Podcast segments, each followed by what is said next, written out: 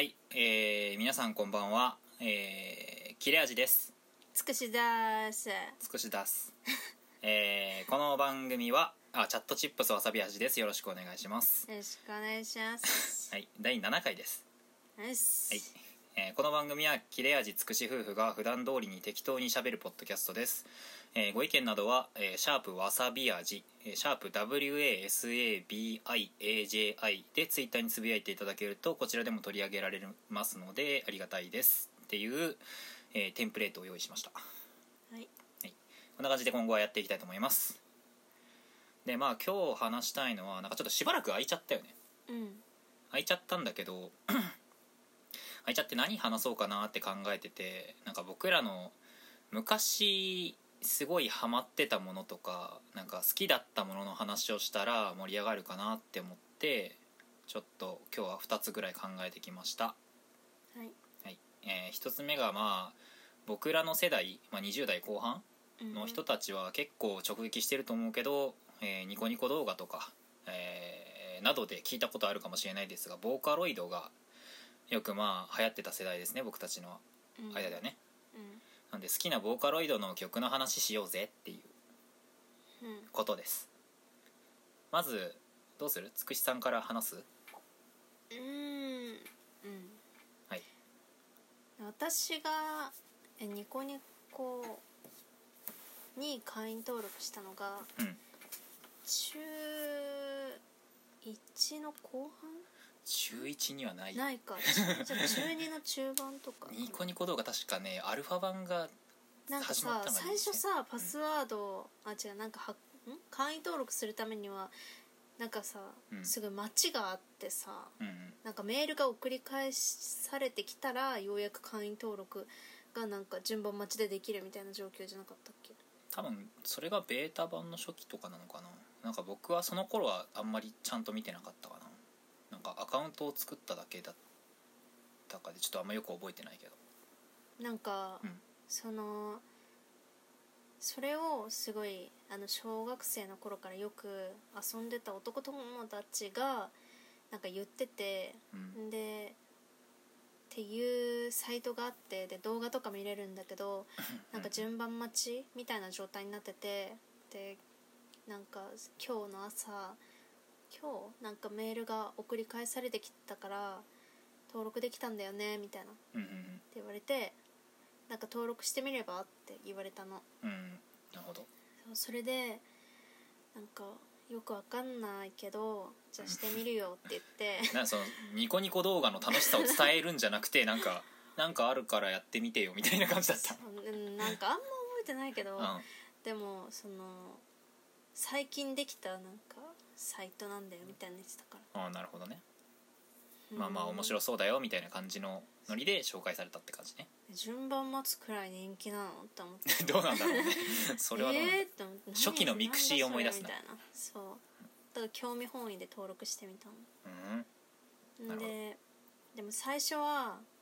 なんかよくわかんないから1ヶ月くらいはでも開かなくてあそうまあそうだね大体新しいサービスとかってね、まあ、そうなりますわねそうそうだけどなんかそのうち開い て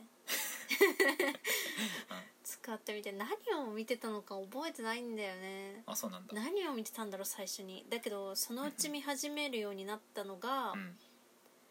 あのボカロボカロがと踊ってみたうんなるほどねまあ王道というかね最初多分でも踊ってみたばっか見てたのかもしれないあ私そうなんだで次になんうんか友達に、うんなんかそのボカロとか歌ってみたうん聞いてみなよって言われてうんうん「えー、だってあれって素人がやってるやつでしょ」っ て言って「面白いの?」みたいな言ってうんでも会議的なねそうだけどなんか言われた通りにちゃんとその日帰ってからう聞いてみんて偉いね私基本は ね勧められたらねうんちょっと挑戦するからなるほどそうそれでなんかあすごいこんな感じなんだ面白いと思ってあ普通にハマったんだそう踊ってみたよりも歌ってみたとボカロを聴くようになったのなるほどねそうでなんかねうんあんま覚えてないけどカラオケでよく歌ってたのがうんなんタイトル忘れちゃったなんか忘れたどんなどんな歌今ねパッと思い出せるのは うん後半の方のやつだけどなんか、うミクとルカの歌なんかあアゲマグネットだアゲねあマグネットそうそうそうそうあマグネットだねって いうこの即答できるこの年代アゲハとかもキスをしてほしいってそうそうそれ友達となんか二人でハモったりとかして歌ってたあいいねあれ女性2人で歌うといい気持ちいいよねそう、であとねあのあれもよく歌ったなあのなんだっけあー全然タイトル思い出せないあのねうん なんだっけガンダムに出てくる、んあのハローハローあハローハワイねあそうそうそ うそうそう即答できる感じねこのそうそうなんなら今日も聞いてたからね僕はあそうねあ今日今日仕事中に音楽聴いててあボカロの話したいなって思ってこのテーマを決めたうんそう、もよくカラオケで歌ってたねいいねハローハワイはね僕も、ね、専門学校の時に組んでたバンドでコピーしてたへえでも一番私が聞いてたのはうんハチハチさんねハチはめっちゃ聞いてた結んで開いてそう結んで開いねてで知ったのよ蜂をなるなほんどねかその時1位になってて、ん、で聞いてみて何この人めっちゃいいって思ってカラオケですごい蜂の歌めっちゃ歌ってたうんうんいいねそうあとなんか僕あのなんだっけ「またどうかどうか愛を」ってなんだっけ「帰りの電車はそれはどあれだこにもないあのわ教えてたりたりねたりリンネ」リンネかそうそうそうあのなんか、あの手書きのなんかこうすごいそうそうそうギザギザした文字で書いてるやつね赤い手首「うだるうだる感情線ここにはないここにそれは終ね点はない」よく歌ってたいいねだからこの僕たちは初期からハチを知ってるぜだから あの米津玄師売れちまったなっていう話をよくするね 売れちまってなお前ってな 感じで、遠くなったなね、遠くなったなって、うんなんかもうすぐに手が届くような位置にいたと思ったらって思ってそんなわけねえのにそうそんなわけねえのに僕ら米津玄師と同い年だっけ同い学年そうかもねうんいやうんそう思う多分ね何それいやわかんない一個下なの あかな一個下なのか向なこう側って思ってあーなんかそのあで辺もだよねあうんでも同いかなうんうんもしかしたなんらか前調べた時はあれ年下じゃないんじゃないっていうことになってなかったっけあそうかうんだからねなんかちょっと親近感も湧くしねうんいいよねうんなんかまあ昔のこう8位はこうなんかねなんだろうねちょっと尖ってたよなんかネガティブな感じだっねねたよねそうそうでなんかこう米津玄師としてデビューしてからどんどん曲調も変わってってなんかすごい柔らかいようなイメージになったよねね柔らかさをめっちゃ変わったよねなんか持ちつつ前はさ結構グロい感じの歌多かったの かなす私んごい昔だよねまあそれはまあ羅刹のああたりだよなんかこう性的表現があったりとかさねねそなんんなかコこツなねうリストカットの表現があるとかさ、うんなんかもう生まれた瞬間に赤ちゃんは産声を上げるけどその産声はなんかこの世に生まれてきたくなかったっていうぶなななんんかか叫びみたいなさ、まあその辺はういう歌詞とかなんかあれだよねそれは違うかラそッドれインはプスだと思うよそれ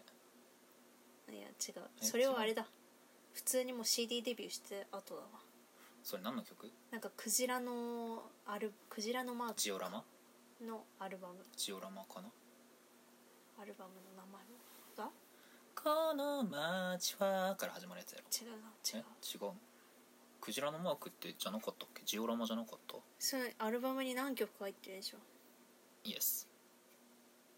この街はこのこれでしょこのこのアルバムでしょビビかなもしかしていやビビではなビいビじゃないはずえビビじゃないかえ多分ビビじゃなかったビビはね結構ね明るいよ愛してるよビビ明日になればビビもよく歌ってた、ビビいいよねうんなんか飛んでるんですけど 曲がそうなんだこれんかアルバムさなんか僕の今僕の iPad でなんか購入した曲を見てるんだけどなんかかぶってるねちょっとちゃんとダウンロードし直さなきゃこれっていうかかぶってたりとかなんかなくなってたりとかするよねでもなくなってるのは多分他のアルバムに入ってたりとかするからかもしれないいや違うねそう全部全部入るはずだもんこれはえー、じゃあ私のやつもなんだなろんうかなくなってるよ「首なしかんことり」どの曲だろうなんかなんとなくわかるよ米津玄師歌詞とかで調べたら出てくるんじゃないヨネ ズケンシえージオラマいいよね本名米津玄師ってさなんか珍しいからうんなんか覚えてもらえるやんそうだねアルバム歌詞特集「歌ネット」出たね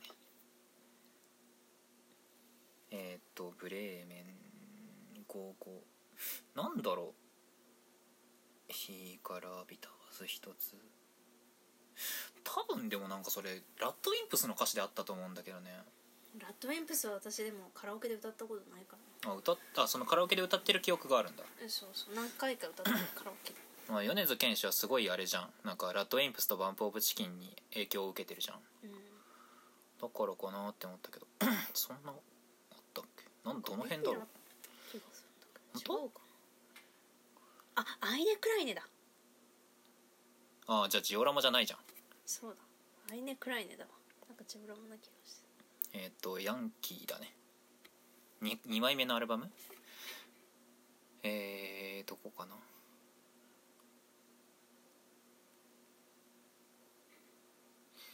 あこれねうんえーっ、と「あなたの名前を呼んでいいかな」どどんな どんなどんな歌詞どんな歌だったっけどんなんだっけえーそのために何ができるかなあなたの名前を呼んでいいかな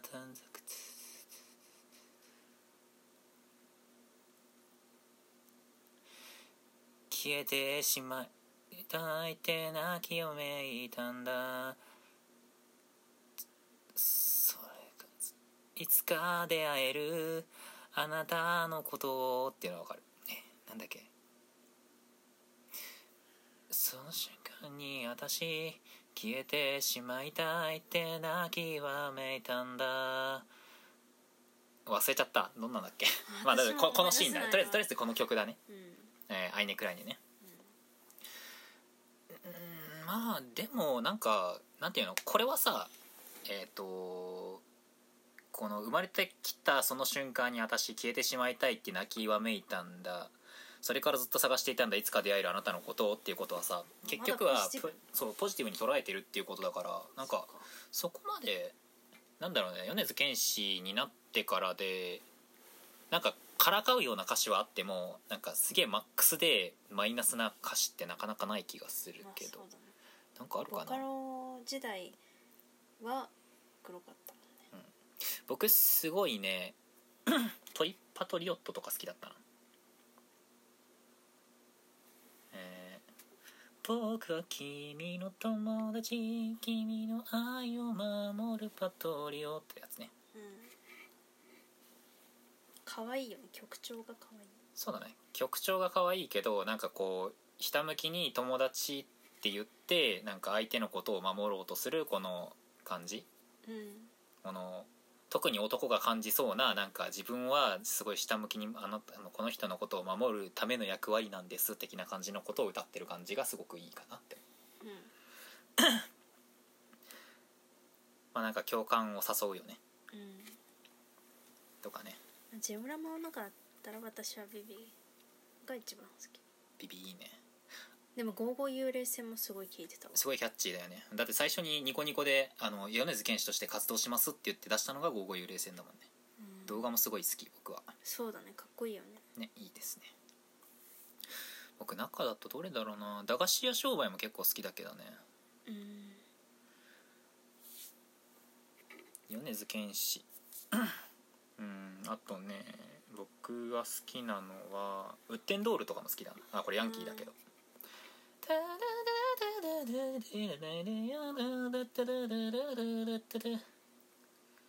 これアルバムばっかだなアルバム曲じゃないやつだったら僕は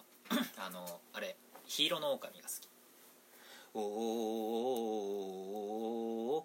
おーおーおーおーあれってアルバムじゃないんだあれはえっとなんだっけなピンク色のやつの ピンク色のやつピンク色のジャケットのシングルのオリオンの多分あーあれかなカバー カバーっていうかなんだろう昔で言う B 面うんすごい好きであれは再生してたなうんあと「シンデレラ・グレイ」とかも好きだねうんうんなんかこう車に構えた感じの曲は僕は結構好きあと一番新しいブートレグだったらあのこれねアリスがすごい好き11番のこれなんて読むかや読むなんて読むかわからないやつねアリスあー私はルーザールーザーもいいね砂の惑星も好きだけどあと春の雷春雷春雷なのかなこれか読み方をちゃんと調べたことはないけどああとナイトホークスも好きあの日眠れずに眺めてたら線のフィラメントうんうんいいですね米津玄師の話になっているまあハチが好きだったって感じだよねうんつくしちゃんはボーカロイド、他なんか好きななんかアーティスアーティストっていうかなんだろうよくボーカロイドはこう P って言ってたけどああそうだね他に好きな人とかいたいや私ね名前を覚えてないんだよねあ8以ーなるほどね外歌は覚えてるんだけどうんうーん歌はあのカラオケですいもう最後の順番うん、あと1曲歌いますみねたいなあと1曲ですの時によく歌ってたのはうんなんかトルコ行進曲の替え歌の終だわったん違うわ終トわルったコ行のやつ進曲ってどうなんだっけタッタッタダリンダンダンダンダン違う違う違うこれなんだっけこれは違うやつだねネギ振ってるやつだよねなんかタンタンタンタンタンタンタンタンタタンンタタンンタタンタンタンタンタンタンタンタンタンンああったねなんかなんか「お終終わわったた」っってなって最後にやるやつじゃなかったっけみたいなやつあったな誰が作ったかちょっと僕もあんま知らない懐かしいなんか自由だったよね昔うんあ分かんない今も結構自由に作ってる人もいるんだろうけど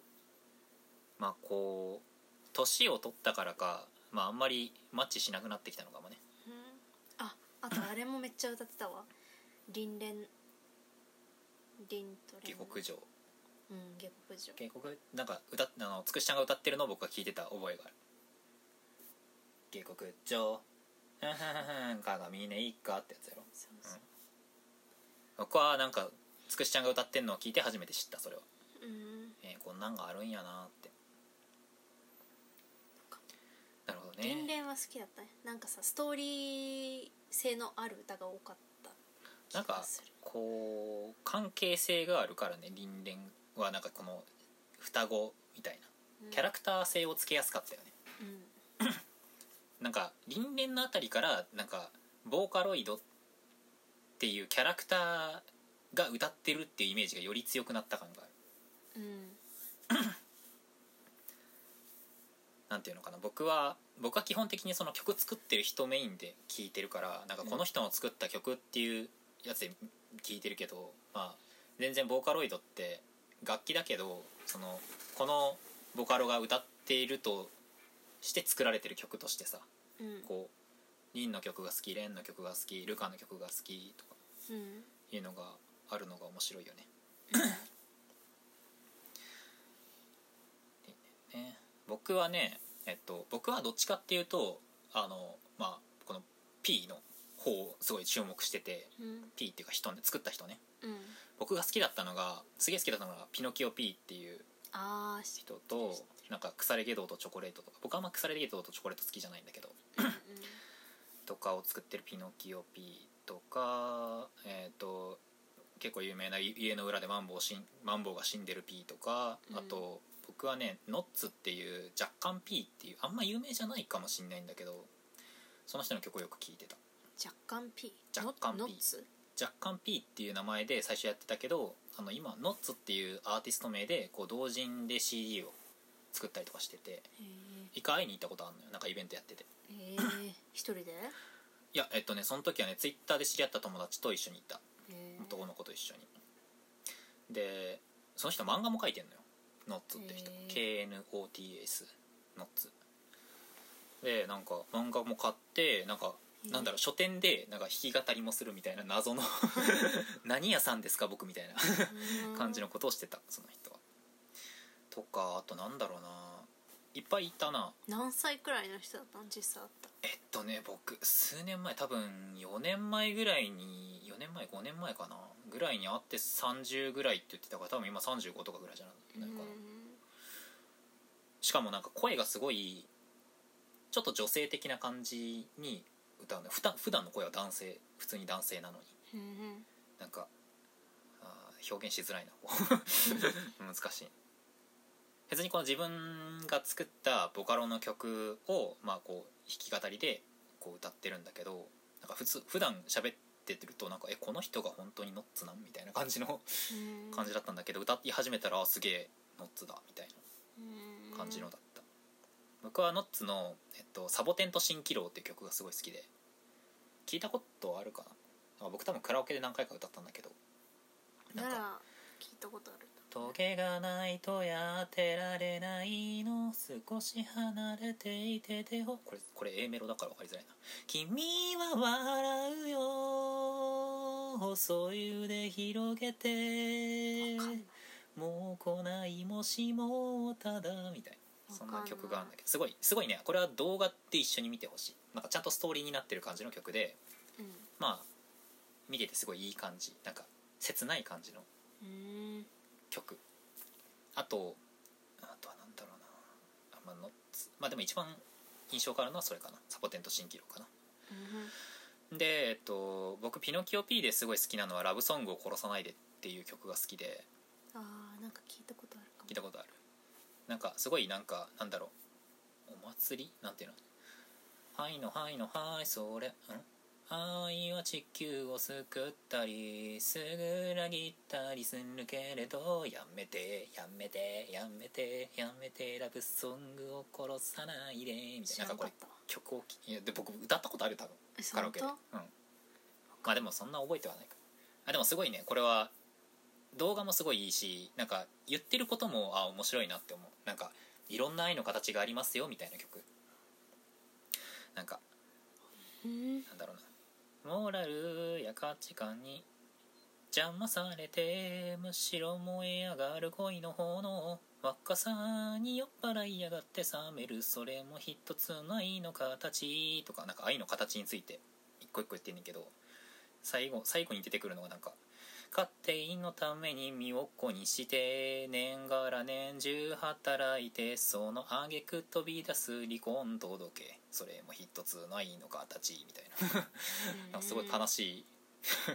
なんだろう本当にいろんなバリエーションのこう愛の形をこう表現するけどこれも全部ひっくるめて愛なんですよみたいなその主張がすごくいいなって思っていなるほどそういう歌詞がねすごいいいなって思って僕はなんか歌詞先行だからすごいこの P, P のなんか意思が入ってる感じがしてあこの人いいなって思ってその人の曲を聴く感じなの。だからなんかボーカロイドのこの初音ミクがすごい好きでこのミクの曲ばっか聴きますとかじゃなくて僕は P をすごい好きだなみたいな感じでうん僕なる聴いてたっほどて感じかなあとはまあ長くなるな この「家の裏でマンボウが死んでる P」っていうすごいふざけた名前の、まあ、ふざけた曲をよく作ってる人なんだけどうん「クワガタにチョップしたらタイムスリップした」っていう曲があってあまあこれは結構僕何回も歌っててーうん結構有名だからなんか知ってるかなうんうんなんかまあクワガタにチョップしたらタイムスリップしたっていう話なんだけど うんなんか途中からちょっといい話入れてくる感じ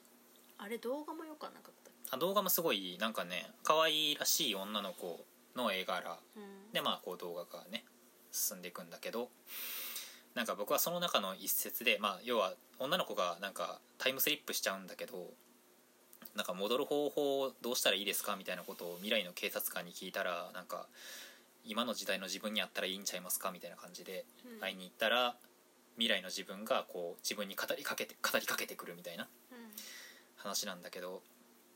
なんかそのなんか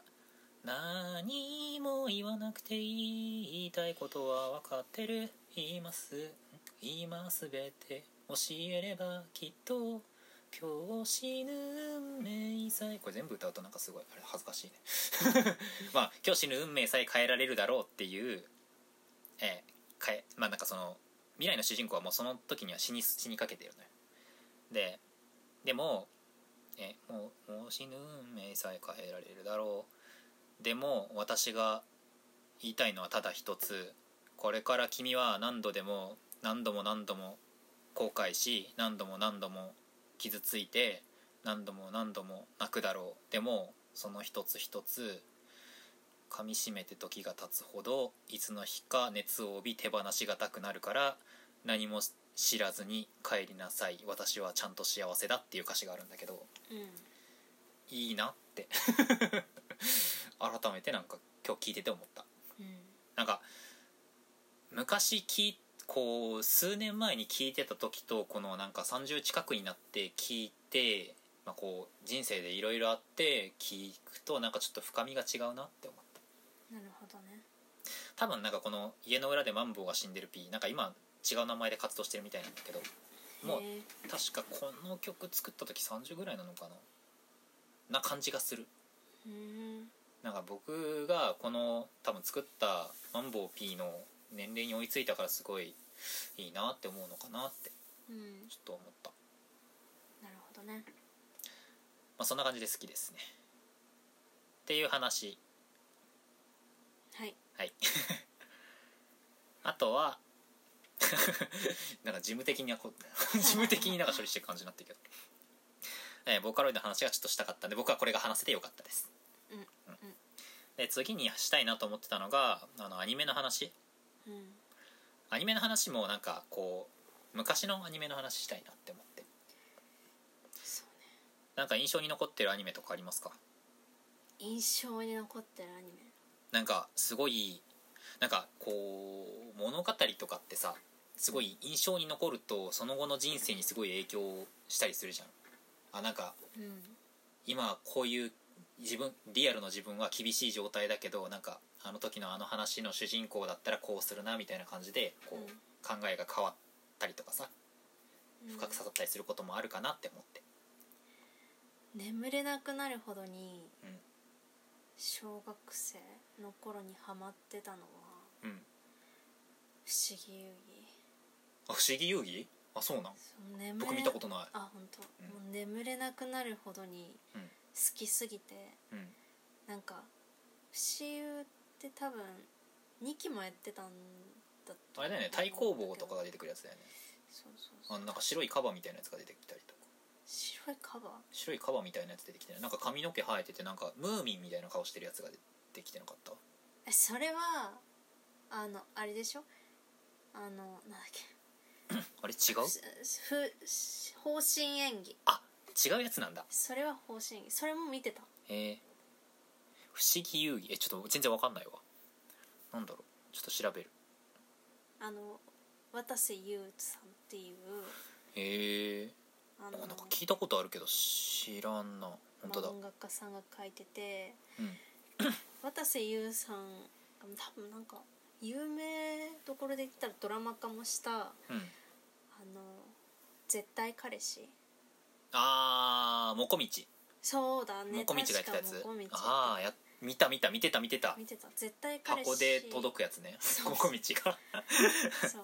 うんがドラマ化したから多分ぜ絶カレあたりはみんななんか知名度もひ高いんじゃないかなと思うけど、不思議遊戯は、うんあのーまあその小学生の時にアニメ見てえー、もう本当にハマってそうなんだで最終回うんに一期でなって、で一期終わった時にえ本当に私もうこれをもう楽しみにできないなって思ってすごい不眠症になって小学生の時あーなるもうほどね悲しすぎてうんでなんかもうずっと一日中さそのことを考えちゃうみたいな不思議遊戯のことばっかり頭に そうで私その時に見てたのがカートゥーンネットワークとうんうんあのキッズステーションあいいなとアニマックスだ通っってたん通だってけたのどねそうそういいよねで不思議遊戯がうんキッズステーションでやってたのかなうんで毎回見てたんだけど、うんうでんその1週間だったか1ヶ月後とかかなにうん第2期始まって、すごい嬉しくてああそうなんだそう結構早めにあれなんだね放送してくれたんだそうそううんでなんかめっちゃ嬉しくてうんもうなんもうそれを糧にしてたで小説も買ってえ読んでたあーえ小学校ぐらいの頃なの小学校高学年ぐらいくらいへじゃなかったあお小遣いでみたいなでも小説買ったのは中学生入ってからーあですねそういいなでなんか多分小説自体がもう出たのかしなんか私が中学生の時うんだと思うでそのもうなんかもう塗り子がすごい大好きなんだけど私塗り子塗り子っていう紫の髪のうんおかまなんだけどえそうなのえこれこれこの人今画像見てるけどそうそうそうそうああ塗りへ子えがもうえめちでゃもめちゃ大割好ときイでケメン感があるけどねそうなんかこう最初は宮香っていううん主人公に対して、うんなんかライバル視してんのよこう、はいはいなんかほとほりっていうこのロン毛のあはいはいなんか人がいなんかイケメン感の漂わせている人ね、うんそうが塗り子はすごい好きでえーこ、うえ塗り子こいつねあ塗のりこ子のがおかまね愛してて紫の、うん、で宮香にほとほりがすごい優しくするからことえっとロン毛のイケメンがこのし宮かこれこれ宮か宮香は主人公あ主人公の女の子あーはいはいでなんかすごい優しくするから、うんこのクソ女みたいな感じでツンケンしてるわけめっちゃ意地悪してくんのよあー塗り子に嫌がらせとかされんの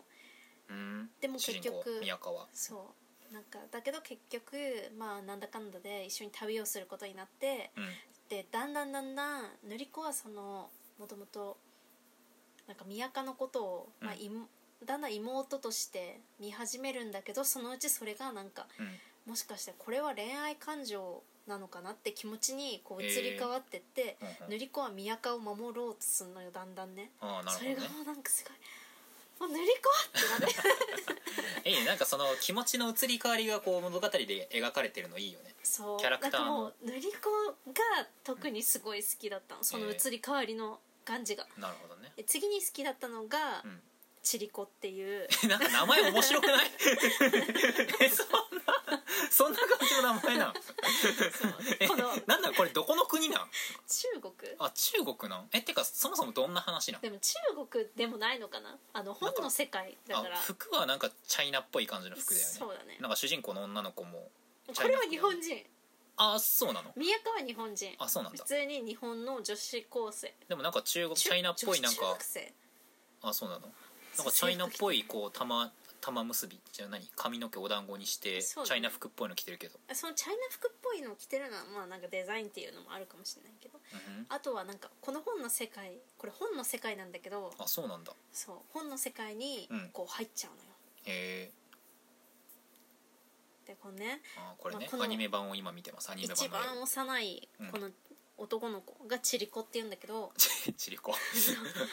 もうチリコがすごい可愛くてねえー、可愛いキャラ好きだよねいい子でうんそうすごい好きだった、まあ、ああ一番は塗り子だけどえー、ぬりぬりこちりこえー、っとほとほりほとほりはいそう最初にでも出てくるのはうん玉褒め玉褒めこのあのブルーの髪の名前の癖が強い、ヒーローだね あそうなんだあのー宮家主とくっ人つくなるほどねまあイケメンポジションなんかまあそうだねヒーローヒーローポジションそうえー、っとどどういうどういうお話なの何をこすれるはなん話なのかあのーこのぐあの宮家が属してるこのねうんチリコや塗り子や出てくるのは、うんあの朱雀はいああ姿勢獣的なね聖樹そううん朱雀なのよこの朱雀に属してるの朱雀チームってことこのこのみんなはそうそううんで宮家は朱雀の巫女って言われててえっと宮川はどれ宮家主人公宮家は主人あ主人公公の女の子ね、うん、が女の子がは朱雀の巫女って言われてて、いはいその朱雀の巫女はその、うんまあ、世界を救う的なああなるほどねまあそう秘めたる力のある女の子ですよみたいなそうただゼやっこゼルダ的なポジションねでこのうん宮家以外のこの男の人たちは朱雀七聖子っていうのよはいはいはいその巫女を守るためのなる存ほど在、ねチームねそうでなんか宮家にはしゅ、なんか大親友の女の子がいて、うんゆいちゃんって言うんだけど、うんそのゆいちゃんは一緒に本の世界に入っちゃうの、うんで最初はなんか宮家とえっとなんかこう「えなんだこれはんだ」みたいな感じになってるんだけなんだこりゃ どどうどういうことみたいなう感じになってるんだけど、うんゆいちゃんはんうん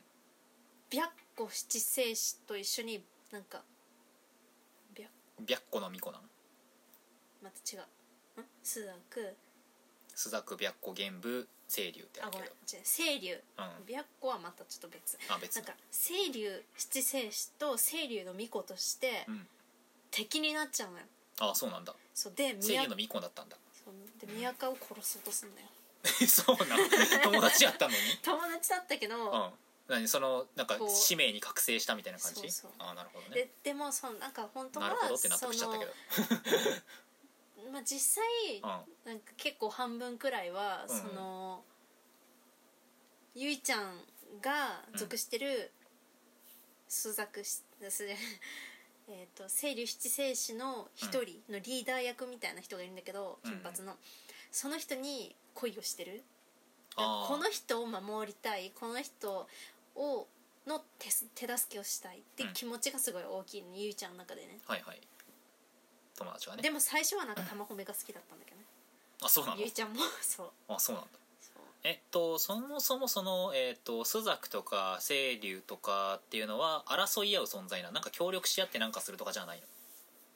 なんかね清流がちょっと悪いやつなんだよね清流が悪いなやんかつ世界を征服しようとしてる的な感じがあるあそうなんだ朱雀がなんかこう主人公チームでライバル的な感じなんだそうライバルっ何ていうか敵とにかくこう邪魔をしてとにかえーく殺そうとしてくるっていう死生獣を授かっている のに殺そうとしてくる、そうやだばかいら私は大人になるまで清流は怖いものだと思ってたうんうん、清流悪いものだと思ってたやなべえんじゃんかベイブレード見れないじゃんでも大人になってあそういうあれじゃないんだあれじゃないってそうだよ死生獣は基本的にはなんかそんなもんじゃないうん僕ベイブレード見てたからさうんベイブレードも出てくるのよ死生獣がえあのドラグーンドランザードライガードラシエルって言ってあの主人公の木宮隆夫はあのドラグーンって言って清流がこう宿ったベイブレードを使ってるのドラグーンストームとかファントムとかねビクトリーとかあるんだけどどんどん全レベルア全ッ部プして全部使ってんのその清流とか琵琶湖とかいや全部じゃないのよえっと主人公チームっていうかなんか木宮隆夫うわ名前忘れちゃったなえっとマックスマックスがドラシエルえっとアメリカ人アメリカ人の少年マックスえっと防御力の高いドラシエルえー清流の木宮隆夫は攻撃力の高いドラグーンうんでドランザー使ってるのが日渡り海かな日渡り海っていうちょっとバランス型のまあ朱雀モチーフのベイブレードで、うんうんドライガーっていうのがレンなんか中国人のなんかやつなんだけど、まあ、その4人が中心になってあの戦ったりとかするんだけどなんか他のチーム世界大会とかになってくるとなんか別のなんかロシアロシア代表とかアメリカ代表とかでなんか普通にトライグルとかなんか全然死生獣関係ないやつ出てくるんだけどうーんとかがあったりはした、なるほどねまあ、そこまで死生獣深くは関わってないよただなんか主人公チームがその死生獣を宿ったベイブレードを使ってるっていうのだけ覚えてるうーん好きだったのベイブレードめっちゃ集めてたなんかなんだろうねその四聖獣もの要素も私はすごい好きだったんだけどうんやっぱりさこの一人の女の子を多数の男の人たちがこう守ろ うとしてるっていうのがハーレム好きだよねそうなんかすごいこうときめく要素でもあるよねただなんるかしかもみんな命をかけてこう守ってくれるっていうのとほどねかあそうなんだあとなんかこう一つ一つのセリフもすごいなんかいいなって心の動きもこう手に取るように分かるようだなみたいななんかキャラクターが生き生きしてるっていう感じそうだねキャラクターがなんかすごい生きてみんるっなて個感じ性的な感じでうんすごくなんだろうみんなすごい優しいの優しいの好きだからさ 私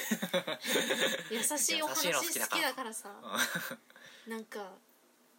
すごい好きなんだよねでもみんな死んじゃうんだけどね最後死ぬん かいすっげえなんかネタバレ食らった感じがする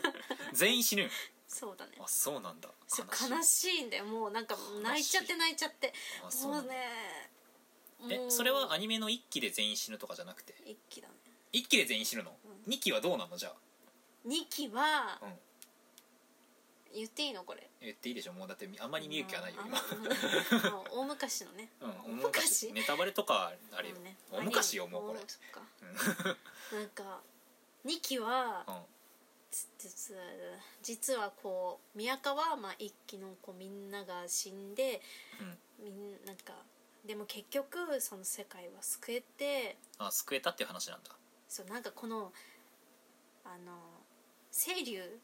たちははいはい本の外の世界の現実世界を壊そうとしてたの実はああなるほどでその世界守れましたはいそれを阻止しましたとそうで宮川はこの世界から抜け現実世界でまたこう生活をし始めてはいはい生まれ変わった玉褒めと出会うんだよねあ現実世界にそへええ他のやつらはういないいないの 悲しいじゃあもうそのヒーロー役のやつしか出てこないんだそうえ2期だと思うんだけどなんか1期2期で分かれてた気がする私うんそうなんかあじゃあ全然テイストの違う話になるのげそれからは現実世界での話そうだねテイスト違う話になるね、と思う確か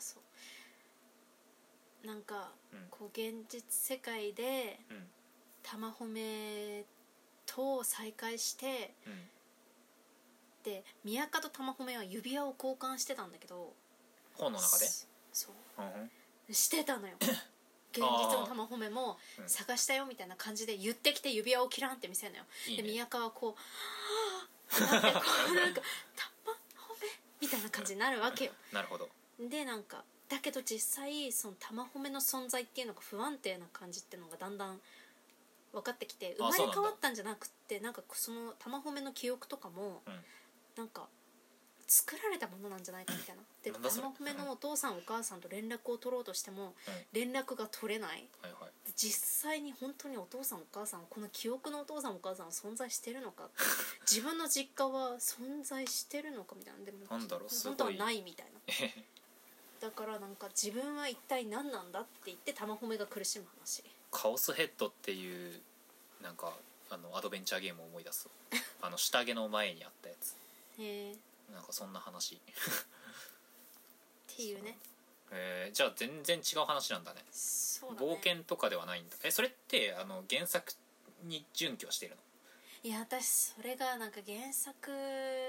を読んだのが多分うん3巻くらいまでなんだよね、ああそうなんだ全部見てないんだそうなるほどねまあ原作準拠が一番いいっていうわけではないけどなんか気になるねうんそだうけど渡瀬優さんの描く漫画がすごい好きで絶対彼氏も本当に好きだったしうんなんか「怪しのセレス」っていうなんか「不思議遊戯」の次に連載したやつだったかなそれとも前に連載したやつだったかちうんょっと定かじゃないんだけど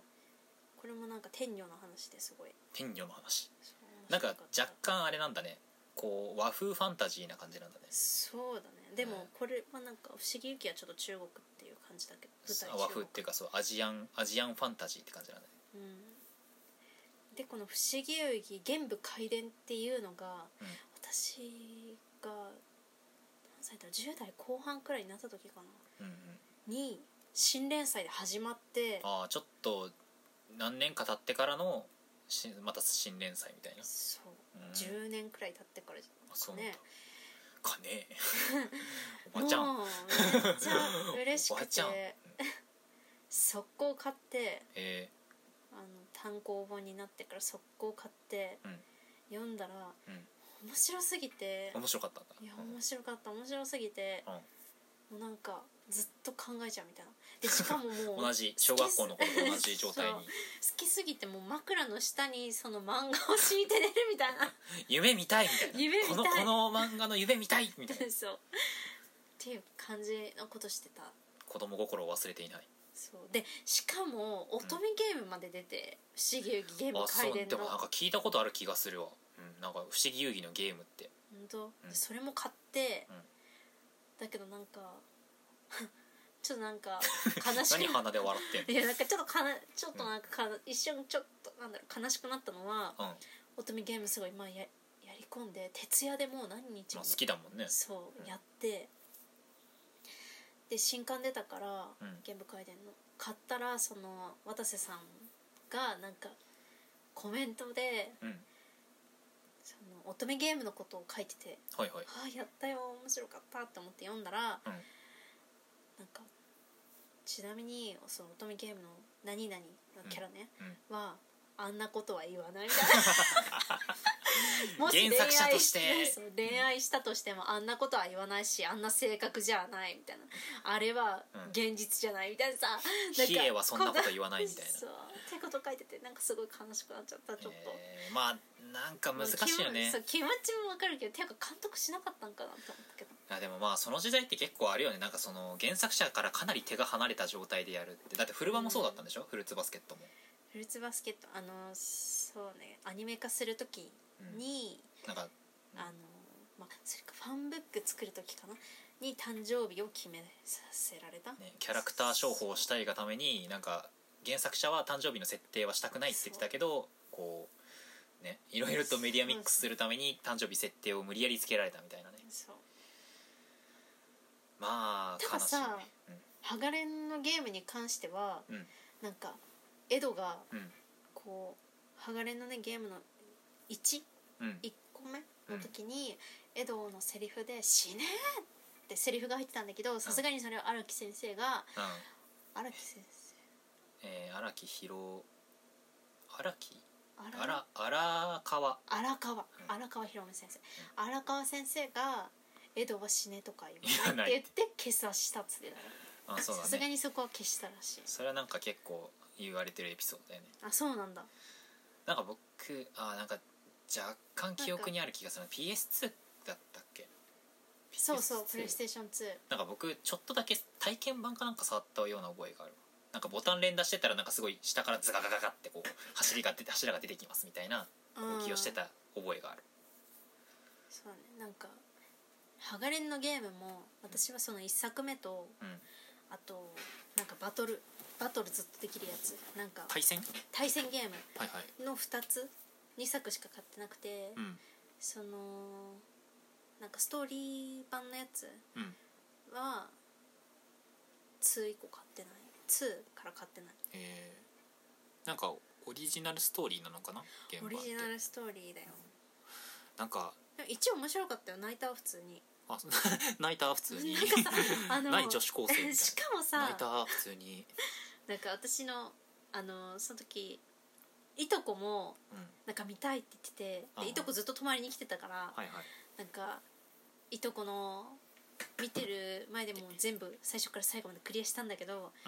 で私はめっちゃなんかかちょちょっとなんか隠しながら泣いてて、うんちょっとチラッといとこ見たらいとこも泣いてたうん思いっきり泣いてたいい ねなんか いい泣い話泣やいんてるってそうなんだハガレンいいよね思って、ハガレンめっちゃいいよねなんかあの僕最初の方のアニメ化のやつって当時うん放送してた時にチラチラしか見てなかったのうんうん、でそれを全部は見ずにあの一緒にあれだよねハガレンの「フルメタルアルケミスト」の方見たよねそうそうそめっちゃ良かったよねう、ね、うえーってなったえ何この完成された話って思ったハガレンずっと漫画で読んでて、うんアニメ化した時に、うんその最初のねアニメ化した時に、あのメリッサがオープニングやった時ねそう「君の手で」のやつねそうなんか最初の方はすごい良かったんだよ、うんだからアルバムも買ったしう、んうんなんかあの砂漠の街から始まってねそうだけどなんか後半に行くにつれてなんかあんまりなんかちょっと苦手な感じのアニメのあれだなと思って見なくなってうんうんでずっと漫画だけ読んでたんだけ どうん「フルメタル・アルケミスト」はマジで面白かったフルメタルアルケミストは原作準拠なんだよねえそうだねやっぱ荒川博もすげえなってね思うよねなんか僕すごいもう多分これ何回かやってるけどあのホーエンハイムがすでになんか何万人との対話を終えているっていうシーンが僕はすごい好きだっうんたなんだろうねなんか僕本当に多分アニメ見てる時にずっと言ってたけどキャラクターがすごい生き生きしてていいなってねいう話をしててなんか登場する敵にもすごいドラマがあるわけじゃんうんエンビーとか特にうんエンビーが最後に散るシーンとか僕すごい好きあこの人間なんかに理解されるなんて屈辱だよっつってコナンが消え ていく高山みなみが消えていくあのシーン あれはすごいしかも声優もさ結構ほぼほぼ一新されてたけどあのエドアル以外ーうんでも全然違和感なかったそうだね特になんかママスタングロイ・マスタングのミキシンがすごい好きだったうんなんかこうララストをこう燃やし尽くすシーンとかうあとなんかこう怒りに身を任せてしまってそのエンビーを倒そうとするけどホークアイに止められるシーンとかんうんすごい好きだった本当にリザさん好きで、いざホークアイね、うん、うん、なんかもうすごいよねリザさんはなんか人一倍こう冷静になるためにうんなんか一歩引いていろんな状況をこうなんか自分の中の気持ちうんもあるけどそれと戦いつつなんか周りを見てる感じがすごいするああなるほどねまあちょっと感情一本でいってるんじゃいくのじゃなくて、まあ、ちゃんと、ね、周りを見てるねそうなんかそれが辛い感じの時もなんかあるけどでもなんかまず冷静にうん、うん周りを見るみたいな結構リザさんも深い闇を背負っ闇っていうかなんかあの深い事情を背負ってたよねうんすごい優しい人だよねねなんかもうすごい好きリサおさん父さんのなんか炎の錬金のあれをロイ・マスタングにあれしてみたいなふわっとしか覚えてないけどうんその辺あとなんだろうななんかどういうどのシーンが好きだったどのシーン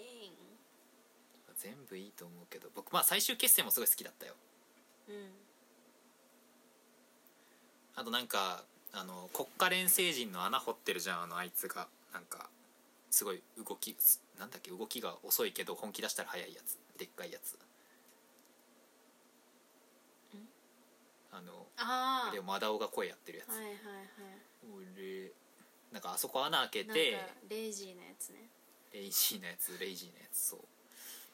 穴開けててでそこにさなんかホーエンハイムが砂漠の町の地下からこうなんか毒沼が広がってるけどホーエンハイムなんか連成でこう進んでって穴に入ってなんかあのえっ、とキング・ブラッドレーの息子、息子ってあれなんだっけ7つの大罪のうちのプライドプライそうそうプライドと会うシーンうん、とかも結構好きだったなんか緊張感があってよかった、そうだねなんかなんだっけちょっと覚えてないけどなんとか「なんとかだフラスコの中の小人」って伝えておけみたいなことを言ってたのがすごいかっこいいなって思ったうんあれ見たことあるあうのんハガレンの映画ミロスのなんちゃら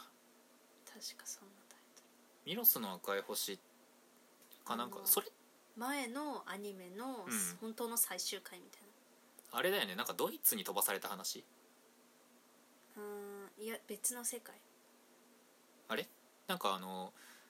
前のアニメの最終回ってげこなんか僕らの生きてる世界のドイツに飛ばされたんじゃなかったっけアインシュタインとかがいあーるすだから、うんウィンリーとかがいる世界ではない世界うんそうだよねあの錬金術がなくてあの普通に機械とかが発達してる世界だよねうんのその後の映画うんを映画館に見に行ったんだけどうん私当時うんなんかもうちょっと終わり方が私的にすごい悲しすぎてあそうなのなんかもう救いが欲しい え救いようのない感じだった救いがの欲しいみたいなまあもうすでにだっってあれやもんねなんかアニメ版の最後の時点で結構救いなかったもんね、うん私アニメ版の最後見てないからさその前のアニメ版の最後あ飛ばされたやつもそうなのに見に行ったの映画全然理解できないじゃんじゃあいやだけど 最初僕のアニメ版のそれ最で終回だけは知ってたよ、うんあそれで、うんあ飛ばされたんだ前回ああ扉からみたいそううん結局、まあ、そういう感じで終わったんだなアニメって思ってなこの映画でじゃあ救われんのかなってなんかこうんうんうって思ったらすごいなんか私的にめちゃめちゃ悲しい最後であそうどどんなの、なんかまあ、ネタバレですけ一ど、回、あのウィ戻っンてくるのリーのところに戻るのよあそうなんだでオートメイルも全部新調してくれんのよへそのやっぱ背も伸びてるからこうサイズも変わっててえそれも全部新調してうんうんだけど結局その違う世界のまたドイツに戻戻っんのて、もう 戻れないえそのなんかドイツではなんか戦ってたのなんかとうんあんま覚えてないけどでも覚えてねえいや覚えてないなでも最後結局戻れなかったと戻れなくなるドイツに戻っちゃってそうあれだともう戻れないって分かってて戻ったのエドなるほどなんかもう致し方なくうんなんでだろあるのためだ誰かのためでううんもでなんかだからもう一生会うことできないのかみたいなうん終わり方ええでウィンリーがすごくなんかウィンリーの最後表情が映 る悲しいちゃんとね原作の方っていうかフルメタルアルケミストの方はハッピーエちゃンドんともう最後ウィンリーと結婚するんだよね子供もできててねねすごい良かったすごいよかったもう完璧だなって思った話としてもうなんか悲しみで終わらなくてよかったと思ったしかもなんか打足感も全部なくさちゃんと全部の伏線も回収してる感じだったそうよね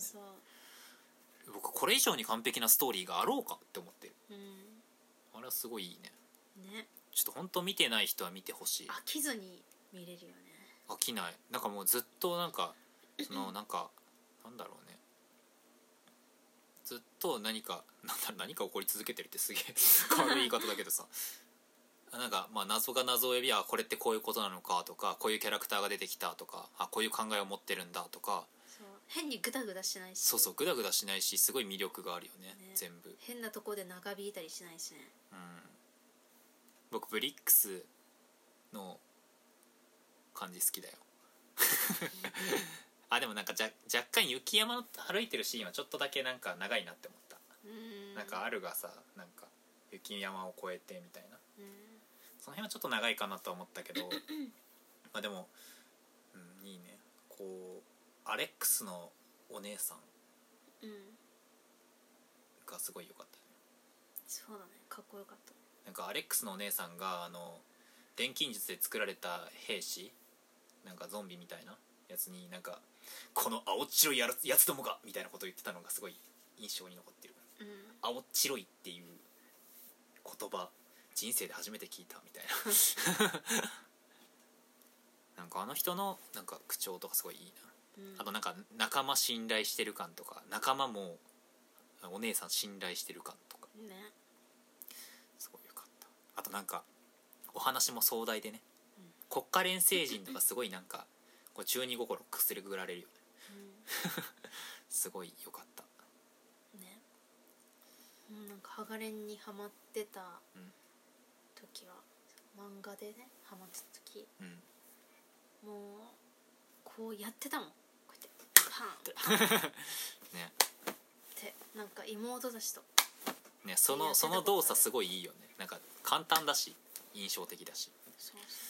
まあなんで出ないんだろ うなんでできないんかなって思いながらさまあ物質の構造をちゃんと理解してないといけないからね物質の扉構造開いをて理ないから解再構築まあそうだ ね扉開いてなかったら錬成人書かないとダメだからちそゃんのと錬成人書かなきゃダメまあ私錬成人知らんからさ錬成人書かずにやる場合はマスタングの手袋がいるからこうやってもともと錬成人が書いてあるからそうそうそうねあだけど、うんああ結局買ってないかいやなんか、ハガレングッズもうんなんかいろいろ持ってたんだよすごい色々持ってたえ毎年カレンダーも買ってたしな私あなんか出てたねそういうのそうカレンダーも買ったり時計とかうんうんあるねなんか普通にタイトル名が書いてあって江戸とかがなんか書いてあるよそれねとかあるあの時計ねとか懐かしいねなんかいい時代だねうんいい時代感があるそれそうそうあとはなんかプレートみたいプレートななんかなんかポスポスターじゃないけど飾る用のみたいな、そうそううんみたいなのをなんか10枚くらい持ってたえー好きだね本当になんかもうねその私は18歳9歳くらいまでうんもうマジでなんか今は服大好きだけど、うんその時までは本当服買わないでうん全額アニメグッズにと漫画グッズに費やしてたい完成されたオタクやんやマジでもうなんか私の部屋一面中ポスターだらけだったからねもう貼る隙間ないよポスターみたい なポスター貼る隙間ないどうしようこれみたいなえ待ってこれも貼りたいのにどうすればいいみたい天な井とかはえ天井はちょっとなんか届かないし、届かないからうん、やめといたあれはそうなんだなんかあのすごいそのキャラが好きな人はさベッドの真上とかに貼ってなんか夜寝る時に見れるみたいにしてるじうん、それはねしなかった、ゃんできなかった高かうった、ん、そっかそれになんか天井までに貼ったら、うん なんかさすがになんか言われそうと思っなんか言われそううんもう壁中に貼ってる時点でだよ、ていやただでさえだってさ妹たちが私の部屋に入ってくるたんびにうん、 「なんかキモいんだよねこの部屋」って言ってくる のにさ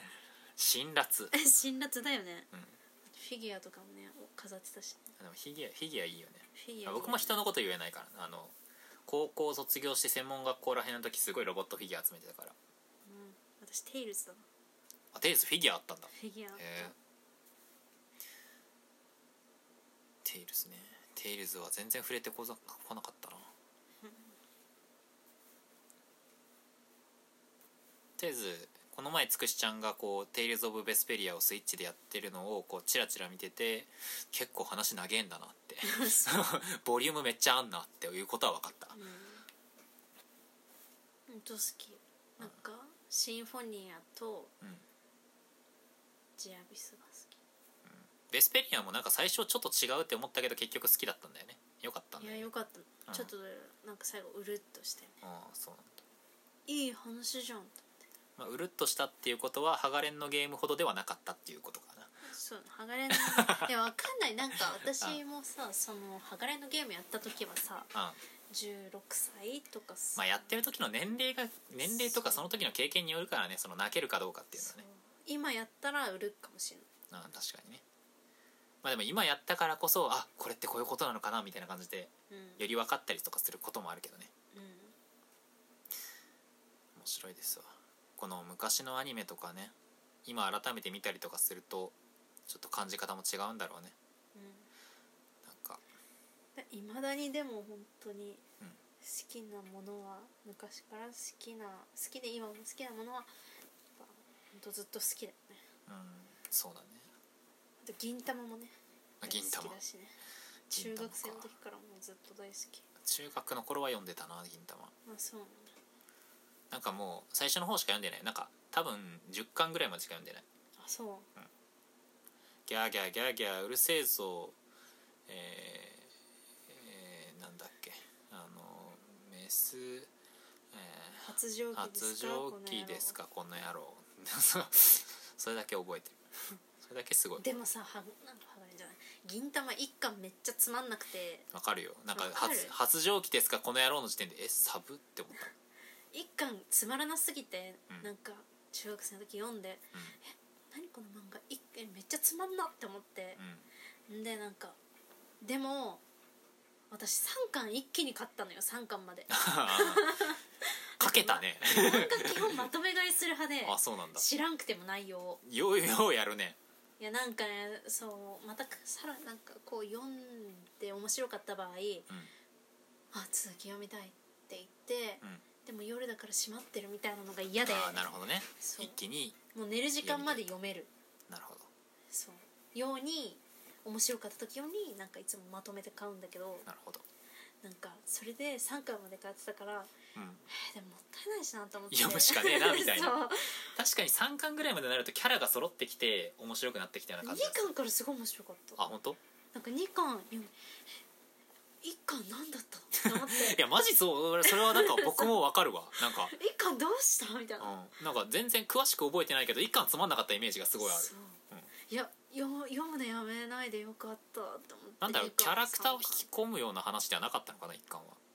巻キャラクターになんかぼーっとした話だったよね一なんか巻ぼやっとねなんかあなんか金髪のなんか侍と言われてるなんか革のパンツみたいなの履いた人が来てますけどみたいなうんバイク走ってるけどなんかなんだろうジャンプですぐに連載終了するような漫画の雰囲気がすげえ出てたうんなんか妹の友達がすごい、うんでおた一人すごいオタクの子がいて、うんでなんかよく私の部屋に来てなんか、こう「お姉さん今何のゲームやってますか?」とか「お姉さん今何のアニメ見てますか?」「今なんかハマってる漫画ありますか?」みたいな「このポスターって何のアニメですか?」みたいな風に聞いてくれる子がいたのよそれってなんかあのつくしちゃんが布教したんじゃなかったっけ違うかったそうその子はそれまではなんかう興味はあるけどんうんこうなんかここうなんかでも興味を示して「これってなんていうやつですか?」みたいな私のとこ私に聞いてくれるみたい積な極的ね、そううんうん、でもなんかまだ多分その時触れてなくてそういうものにあはいはいでなんか、まっさらな状態だったのねそう、でなんか「漫画いっぱいありますね」みたいなうん言われて「なんかおすすめとかあるんですか?」みたいな「なんか読むの?」って言ったら「なんかいや私全然こういうの読まなくて」みたいな言われたから「なんかえじゃあ銀玉読んでみる?」みたいな言って、なんかあでも一巻はなんかこう諦めずに読んでほしい一巻が試練みたいになってるけどそう一巻さえ耐えればうん二巻から面白いよって言ったらうん、なるほどめっちゃハマってたうんでしかも妹も一緒にハマってたあそうなんだそうキモいよって言ってたのにキモいって言ってたの辛に辣だったのにはなんかグッズとかも買い始めて 手のひら返しがすごいそうそういやなんやねんお前とお前キモい言うてたやないかいそうだから言ったもうなんか、うんそのっていうかあの妹からうんその子とうん2人で、うんちょっとなんか東京行くみたいな話を聞いてて、うんそしたらなんか電話かかってきてうん 「あもしもしつくしいや今さアニメートいるんだけどさがっつりそうがっつりな場所にい るそうなんか買ってきてほしいもんある?」って言われて「えみたいなお前がっつりやないかいであじゃああの相互のアイマスク とベタな商品きた相互のアイマスクとジャスタウェイはめっちゃ売られているそうねあとなんか、まあ、飾れるものいくつかよろしくって もう5,000円くらいまででいいやみたいな結構バジェットあります ね5000円まあでもそうかそういうグッズ買う人って結構グッズはね高いもんね高いからねうん1個がねつって OK っつって買ってきてもらってうん「いやなんやねん」ってなっ たあんなに言いつつあんおな願いしつ人つのことバカにしといてそううんあなるんほどなねキモいキモいめっちゃ言ってたのにねって思って。まあね年頃なんすよそうまあでもそれからうん妹はうん私にうん「キモい」って言ってこなくなった、あアそうニメとか漫画とかのグッズ認めたんだそう自分もそう思ったから悔しいがそうでも言って妹はうん銀玉だけだったけどねあそーまこあまだでねだって今もそこまであれだもんねなんかめちゃめちゃオタクみたいになりまなんかすごいハマるっていう感じではないもんねそうただ妹もその友達はそれを皮切りにもう乙女ゲームとかもうすごいいろんなものに手を出して完全に沼に引きずり込んだよねそうもうアニなんか声優さんのライブとかも行ってるみたいねえー、すごいねすごいよね声優さんのライブねまあ最近最近っていうかまあ人気だもんねそうそう声優さんでも僕もなんかイケメンの声の人すごい好きだようん僕ケンヌがすごい好きうんケンヌ誰だっケンあの KENN って書くケンケンケンって読むんだろうけどけうーんなんかねあのテニスの王子様ミュージカルの第 2, 2代目えっと藤の弟役かなちょっとあんま覚えてないけどなんかすごいいい声なのドラガリア・ロストのハールの声やってる人あこれはこれはリベリアス・プリンスみたいなあはいはいはい感じの声を出す人あと爆炎のカールの人ジャスティスっていううーんすんげえ伝わりづらいよねこれなんか有名なアニメの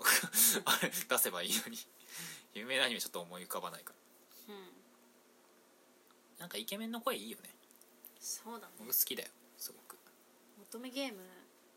をめっちゃやってるからあいいねやっぱり大事だなと思うわ誰が好き、え声優さんでまあ、声優さんでっていうかキャラが好きだよねそうだねキャラが好きで、まあ、その声が好きだから声優でさんも好き私あれだよ14歳から16歳くらいまで、うん絶対何としても石田明と結婚すると思ってたなんでえ好きすぎてあそうなの石田明が好きな絶の対何としても石田明と結婚するんだ完全に薫君と桂のイメージしかないけどズラじゃない桂だのイメージしかない石田明が好きだ乙女ゲームで石田明まあもう死ぬほど出てるもんねそう全ての作品に出てるんじゃないかっていうぐらい石田明出てるもんねそうでも10そうね14歳から16歳がマジで本当にもう絶対にうんと東京とか行って歩いてたら石田明いないかなみたいもし石田明に遭遇したらっていうのをうんすごい妄想して、えその時石田明の見た目知ってた知ってたあそうなのもうそれすらも石田明ってそんなかっこよくなくないいやそれすらうんもキラキラ光って見えたんや、そなるの時ほどねちょっと石田明見てみよう今思うとうん、うん、いや別に何があそこまで私を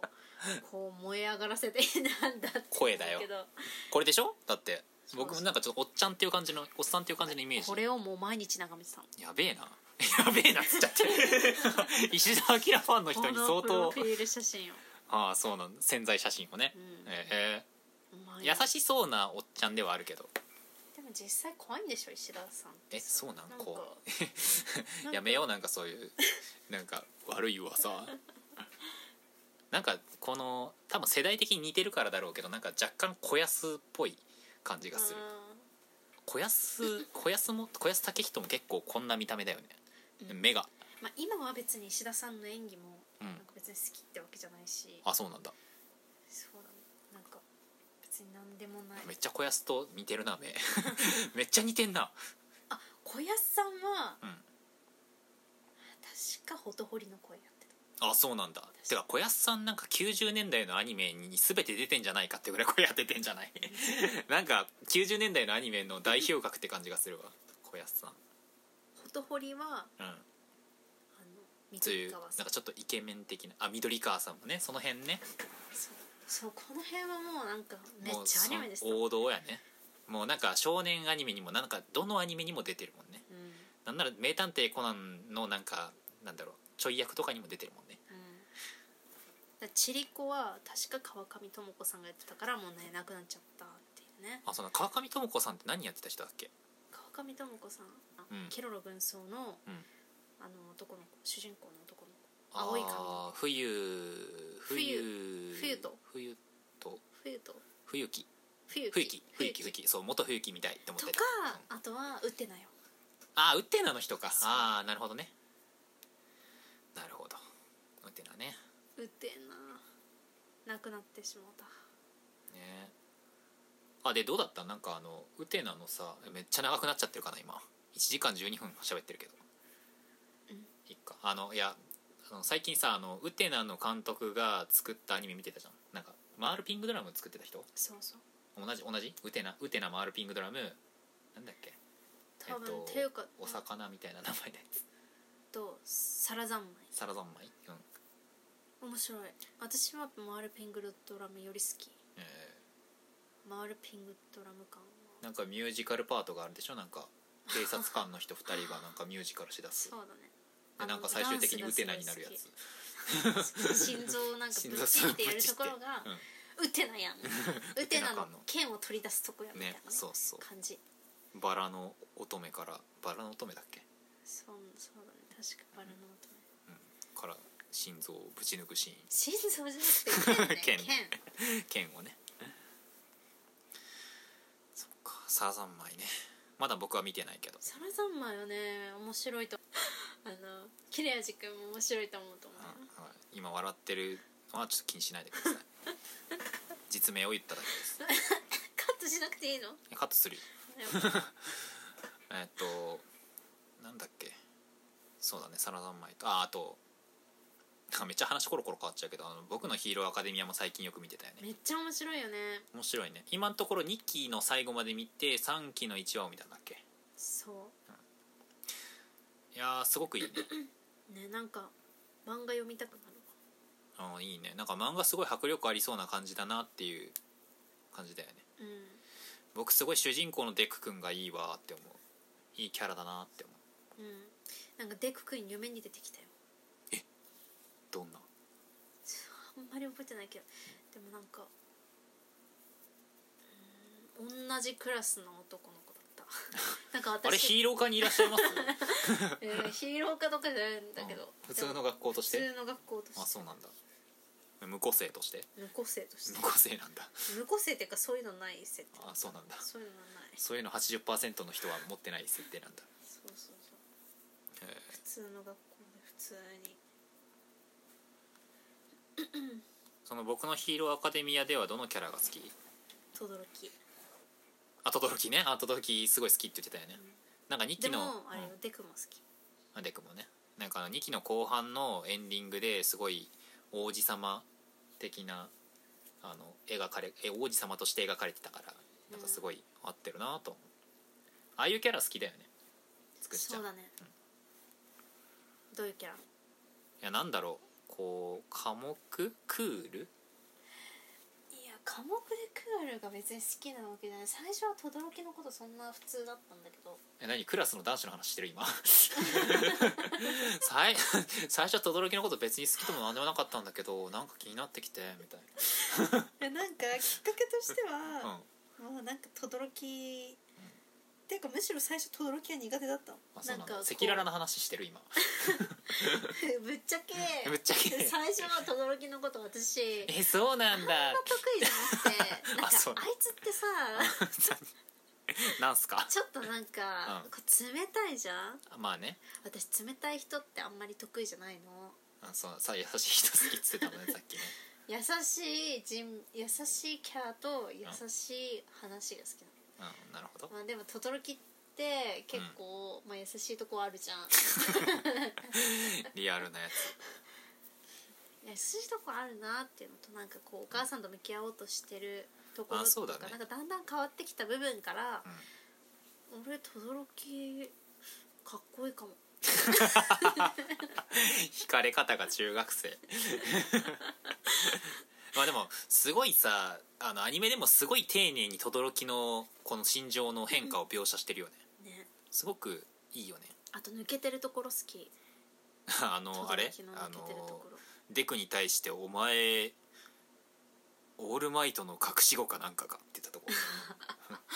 それその時はまだ好きじゃなかったけどああそうなんだなまんかだ好きじゃなかったけどなんかなんだろあうのなんか引っかかんな、うんまあ、好きになってからはうあれが面白かった何あのなんだっけ体からいろんなもの作り出す女の子ああよろ八百万ずそうだ八百万さんになんか気持ち悪いのかみたいななんか気持ち悪いんだったら足の裏のツボが効くぞみたいなあただなんか轟さんがなんか普通にさ嬉しくて泣いてる時にさあうんで轟さんは何でもありませんわって言ってたけど八さ百万さんねあそう だね八百万さんは何でもありませんわって言ってたけどあああの八百万とコンビ組んでやってた時ねそうそうあのあとはなんかあのなんでくとうんこうなんだっけふくらはぎマシーン の人ふくらはぎマシーンでふくらはぎエンジンって言った らいいでなんだっすけなんだっけあの飯田くんねそうそうそう飯田天也くん飯ね田君飯田君なんかでくと飯田君が腕怪我した時に一緒に入院してた轟が、うんなんかごめんみたいなさうんなんか俺と一緒にいる人はみんななんか腕を怪我しちゃうんだみたいなことをなんか言い始めた時に、 うん可愛いな呪いかって言っ てたよね可愛いなと思って。高校生的考え呪いかとかなんかそういう一面がだんだん見えてきてなるほどねどんどんねこう推しキャラになってる、推しキャラにうこのまあねあのヒーロー化というアイドルの中の ん推しキャラとしてあ僕がすごい好きなのは雷電気くんやけどね アホになるからあの親指突き立てて「ふい」って言ってるのがすごい好き、ん、やばいよねうん雷電気すごい好きだねなんか可愛いしねうんあとあの「てつてつてつてつ」と一緒にいるあのあの赤い人も好きあ名前覚えてねえななんだっけ桐崎ーうん覚えてないなんかそんな感じのなんか爆豪と交よ換くね一緒にいるそうそう爆豪にすごい仲良く接してるすっげえいいやつだなってやつ め爆豪に普通に接してるってすっげえいいやつだなって思う爆豪やべえもん僕爆豪クラスにいたらもう近寄りたくないもん爆豪はどうしても本当に苦手ちょっと好きになれないわ今んとこもまあでもなんか爆豪もこう成長していってる感じはなんかああいいなって思うまあねいやわかるよなんかこういやまあ人としてどうかっていうのはあれだからねどんあれどんどんだけどどんこう成長してる感もわかるけどうんちょっと怖いしまあ怖いのが一番ね怖い優しいの対極だからね怖いし怖い怖いし怖いし 怖いすごいダメもう、怯えるもん爆豪出てくるとヒーってなるうわークソでけーってもうなんかあの喋り方がもう怖いってなる威圧感がすごいなんかああいう怒鳴り声好きじゃないんだよね、 わかるよあれはじゃあ今まで男性陣が出てるけど女性陣の中で誰が好きうーんイヤホンジャックの子かあそうなの二郎さんうん二郎京香うん二郎京子京香イヤホンジャッまあク二郎さん二郎さん二郎さんはいいねなんかクールなサバサバしてる感じだけどこう面倒見がいいようなあー確かにねなんかちょっとこう 話が進むにつれてそんな感じにはなってきてるよねうんなんかこう周りをちゃんと見てる感じとかうんあるねあのあれはつゆちゃんはあつゆちゃん大好きつゆちゃんと呼んでうんつゆちゃんすごい色優しい子だよねあんまり見ないでねって言ってこう色の中からこう手錠を出すし、みたいなつゆちゃんいいよね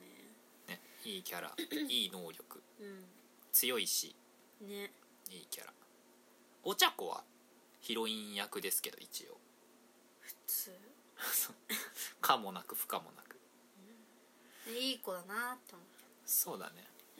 なんかまあ目的もヒーローになる目的もなんかお金を稼いで両親を元気にじゃ元気じゃないなんだろう楽させたるみたいなううんまあなんか普通にいい子だなみたいなそうだねでなんかあのまあ全員全員そうだけどなんかお茶子のなんかそのえっと体育祭の話うでん騎馬戦の時になんかデク君はいなんかしいし知ってるなんか仲いいし一緒にやるといいかなってって言った後になんかその私デク君に甘えてたんだと思うっていうなんかちょっとこの成長の見える感じが良かったうんとそうねあと他に誰かいた誰がいたよろずドやッもク好の人きだけど八百万ね八百万あのよろずやは銀ちゃんになんかもうい八百万さんの名前がいつも「もも」みたいな感じにないるやもうももだよ八百万ももだよあそうなのそうそうももちゃんうんなんか天然だよね天然お嬢様だよねそう八百万もも八百万もも特性なんだっけ想像なんかそのすごい最初は、うんなんかあんま好きじゃないなって思ってたけど、八百万さんうんあそうなんだうん、なんかこう口うるさい感じがあそんな感じだったうんなんかこういろいろ結構さ突っかかってくる感なかったえ八百万さんうん何か誰かが言ったら「それはなんとかんとかになんとかんとかだと思われますわ」みたいなさあーつっかかってくれるっていうかなんかまあこうなんだろう、ま、真面目なんだろう、ね、真面なんかちょっと飯田君とはちょっと違う感じの真面目うんだけどなんか最近はなんかすごい可愛いなと思っ目なんかこうテスト勉強とかで頼りにされてすごい張り切っちゃうところとかねてそうそうじゃあ私私の家で勉強会をしましょうっつって「お茶は何がいいかしら?」っていう感じねうん可愛いいいですねなんかまあ3期になってなんかヴィラン連合僕らまだ見てないけどヴィラン連合がこうどんどん入ってきそうな感じじゃんうんなんか女子高生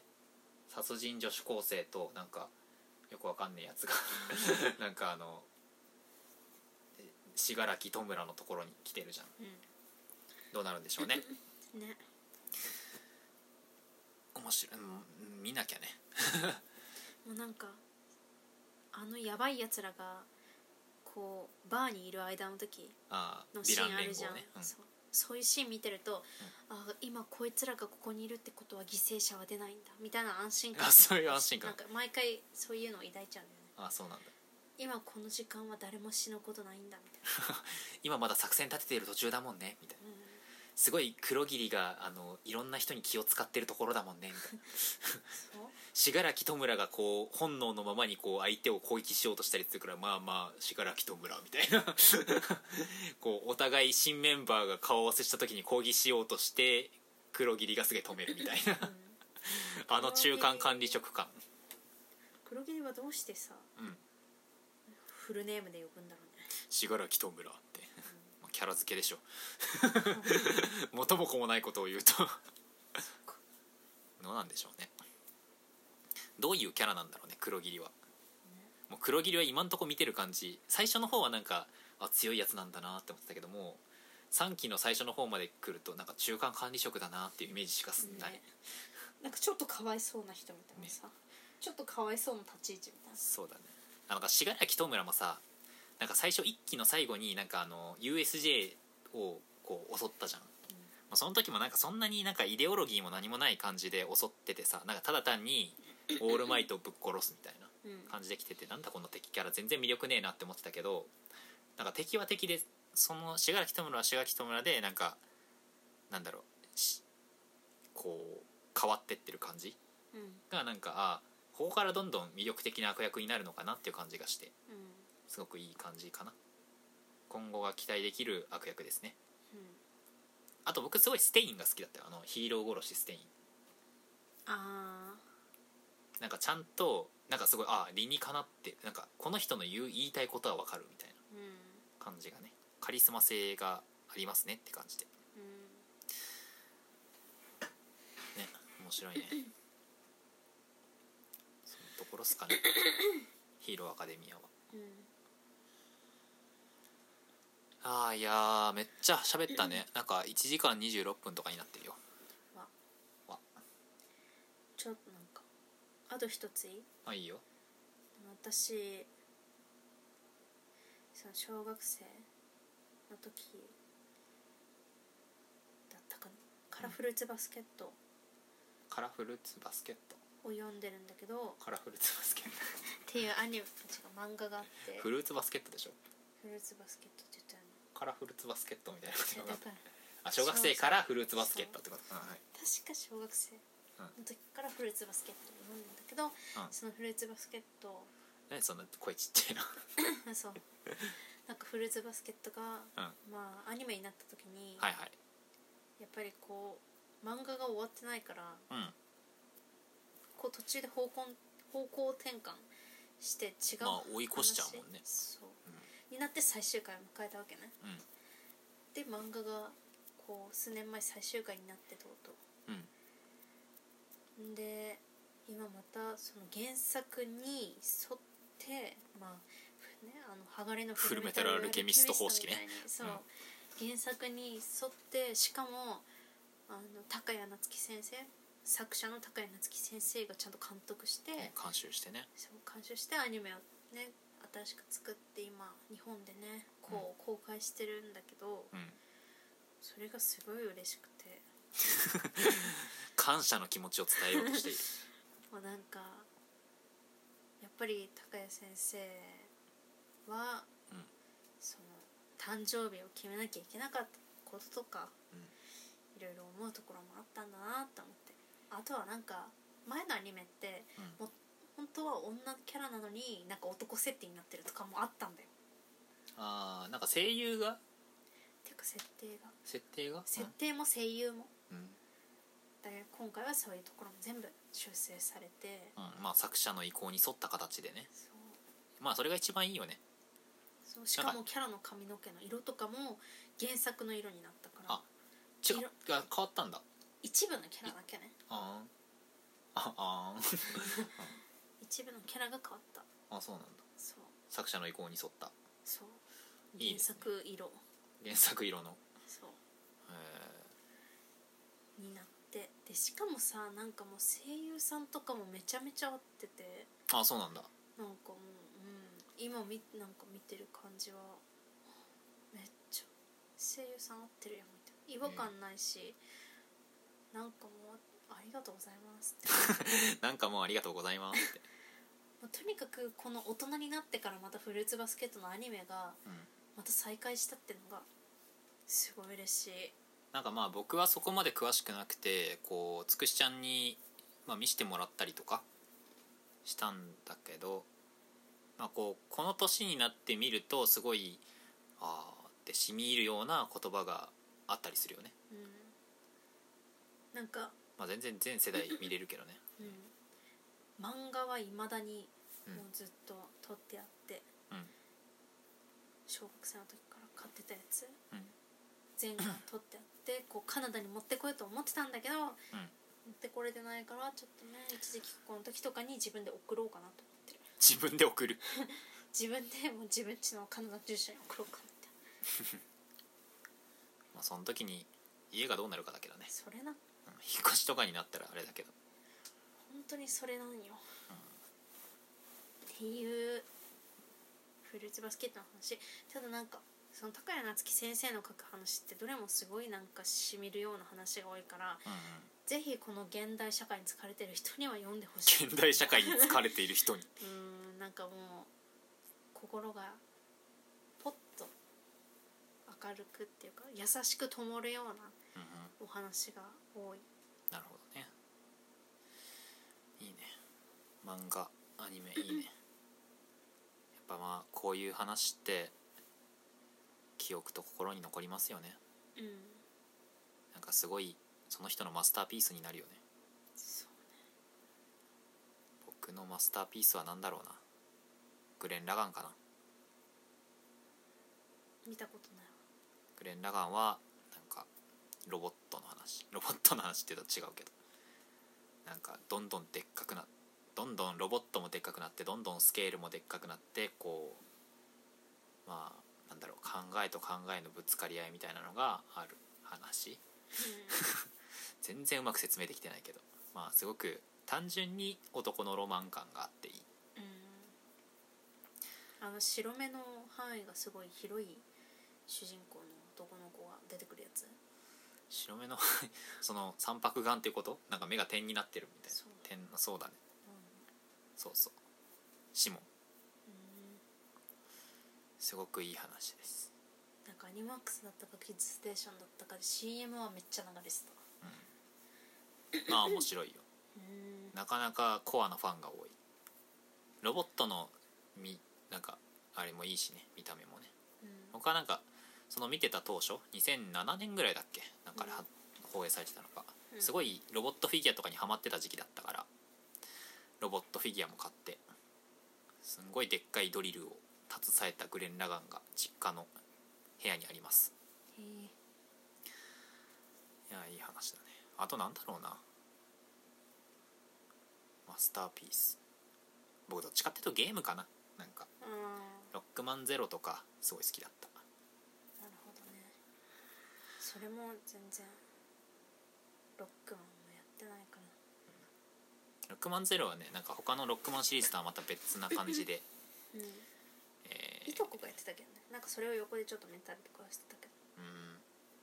なんか僕はロックマン X シリーズとか全然やったことなくてロックマンシリーズ初めてやったのがロックマンゼロだったのようん結構ね設定とかもこう中二感中二心をくすぐられる感じですごい良かった中二心をくすぐられる商品を中二にはそりゃ発売されましたらそりゃハマりますわなそりゃハマりましたわなんだっけあのロックマンのアニメは見てたよ朝エグゼじゃないそれそうそうそうロックマンエグゼ未来へとナビをロッ取クれマンに恋してたもんほう私も欲しいと思ロックマン様うなんかもう様じゃあ私も欲しいってロックマン様はちょっと違うロックマンのシリーズだけどそうなんか私もあれ開いたらいつでもロックマンと話せるあペットねのが欲しいと思ってたペットいいよねペット寂しくないしペットあれねあのゲームの世代を経るごとにペットの形変わってっからねあそうなんだそうペットはねでもなんか3のイメージが強いななんか片手で持ってこう画面がついてるみたいなうーんまあ今やみんなパーソナルアシスタントの入ったスマホをおもお持ちですがいまだにロックマンほどではないよねそりゃそうだよもうあれだって人格持ってるもんなんかもう普通にもう生きてるもんあれね返しが生きてる人やんって感じしかもあんなにいやまあ言うてロックマンは生きてる人の意思をあの入れ込んだナビだからねうんあの主人公の光ネットのあの双子の兄の光サイトっていう子がいたんだけど昔死んじゃったのようんでそれをあのペんあのナビとして復活させたのがロックマンなのねてレいうッドくんっていう感じもすごいそうそうイそうケメンかよって好きそうつくしちゃん好イケきメンそうかよって思ってたあれねなんかあのネット君って普段言ってるけどそのサイト兄さんのきあの記憶を思い出した時だけネットっていうへえでネットもサイト兄さんっていうへえっていうか、ま、そういえばさちょっとさ、うん話変わって、うん優しい話ってうん言ったら夏目友人帳もすごい好きなのねああなんか好きっつってたねアニメは私全然見たことないんだけど、うんここの漫画が本当にすごい好きで、うんでその夏目友人帳が流行った後にうん「蛍火の森」っていう夏目友人帳の前に書いうたんその先生が書いた漫画うんをなんか映画化したんだけど、はいはい私「蛍火の森」マジで大好きなのねもあうれなんかそれって何回も読みな森の中に妖怪が住んでるみたいなそうそう話だったっけそうそうなんか見せてくれたっけ読ましたああいやいやね読まし読ましたうんマジであの話何回読んでも読むたんびに泣くんだけど短私編だよね短編、うんそれが映画になったのよ、うんで私本当に「蛍の森」の話がもう本当に大好きだから、うん映画見てみたのうん、うん、違 うのなんか期待して思ってたんとちゃうなっんてだよみたいななんか空気感とか雰囲気とか、うんそのなんていうのすごい大事な部分がうんなんか映画の中ではそがれちゃってる感じで、えーなんか軽くなってるっていうかもうなんか映画好きな人は本当は申し訳ないんだ けど私はあれはすごい好きじゃなかっうたんえもうなんかこれは違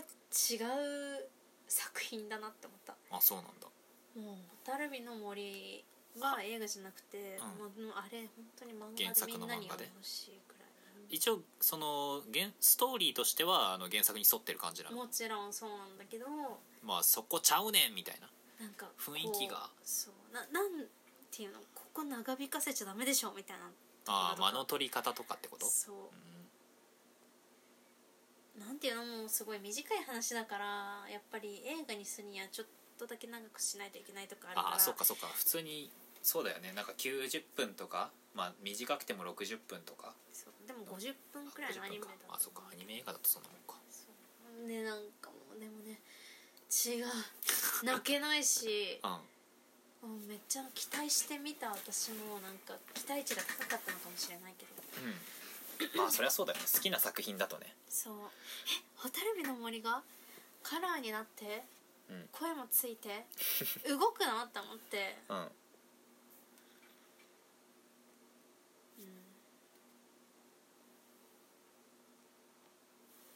なんか短いアニメってなんかちょっと思い出したのが僕ここ琴の葉の庭なんだけど琴の葉の庭って何分ぐらい46分かまあでもこんそんなもんかそれぐらいか、うん同じぐらい琴の花庭も良かったね僕すごい好きだった琴の葉の庭うんまあなんか学校をサボってあの新宿御苑のまあこうベンチみたいな屋根のあるベンチみたいなところに座ったらなんかこう女性があサボその男子高校生が学校サボってなんかたまにベンチに座ってた女性がいてその人とよく話をするみたいなうんでまあまあちょっと恋の話なんだけどすごく良かったなねこうなんか僕花が花澤香菜の演技すごい良かったわうしかもしあの後から知ったけどなんか花澤香菜は聞いててなんか花澤香菜だなっていう感じはしたんだけど、んうんなんか主人公も飯野美優だったんだよねへえあのーえっと白だねキキングダムハーツの空だね この辺世代が出ますね 世代は一緒だけど、千と千尋の白まあ、白だけど白はちょっと少年すぎるからねなんかままだあ声変わりがねね飯野美優長く空をやっておりますそうだね入野さんはうんあとあれだねあのあの花の名前を僕たちはまだ知らないの主人公の子になってるねあの日見た花の名前あそれそれそれあの秘密の花の名前を花僕たちはまだ知らない僕それ見たことないんだよねえー、マジ見た方がいいよあれ私ご当地めくりなんていうの新新聖地巡聖礼地巡礼もしたの、スタンプあラそリうなーんもだしたへえ見てない写な真も撮ったよあーここあのシーンの場所だと思ってなんかあの花って実写映画化したよねあーなんかしてたかもね見てなんかないけどアナルの名前が変わってたんだ よねあやっぱそういうことでって思っちゃったそういうことなんじゃないのそういうことなんか僕アナルっていうキャラが出てアナルっていう女の子のキャラクターが出てくるってこといや揺らさないですよめっちゃ多分音なるから、あえーアナルってキャラが出てくるっていうのは知ってたけどアナルなんですねって思ってたアアナルなんですねって面白いんだー面白いうんほーんっつってえあれだよねえっとなんだっけ秩父だよねそう聖地秩父なんかバナナマンのラジオ聞いててなんかあの花の聖地がうちの実家の近くなんだよねみたいな話をしてたあそうなんだそう秩父だから電車で一本だったからえなんか何幽霊が出てくるみたいなことちらっと聞いたことあるけどそうだね第1話から突然出てくるあそうなんだなんかまあ気になってはいるんだけど見てない作品の一つだねいやー見た方がいいよじ知ゃらあんちょっと見ようかなあの花ぜひ見てみましょうとても最後なんか泣いた とても最後なんかないなんだ見てみようかなって言ってるからこうネタバレもできないし難しいよね 感想言うのそうかあもう1時間40分も喋ってるよもうや終わろう寝なきゃ 終わらない本当だよもうこっちは夜12時の32分だよじゃあ終わりましょうかはいえーじゃあ本日も、えー聞いていただいてありがとうございました、えー冒頭にも言いましたが、えーこの番ご意見など、まあ、この番組を聞いてなんか面白かったなとか私はなんかこういうアニメを見てたなとかあーそのアニメすごい好きだったんだよねみたいなそういったようなご意見とかありましたら「えーシャープわさび味」「シャープ #WASABIAJI」でツイッターにつぶやいていただけるとあの見れますので、えーよろしければお願いいたしますよっよっじゃあありがとうございましたありがとうございましたさよおやすみなさいおやすみなさーいじゃっちジャッジじゃっちさよなら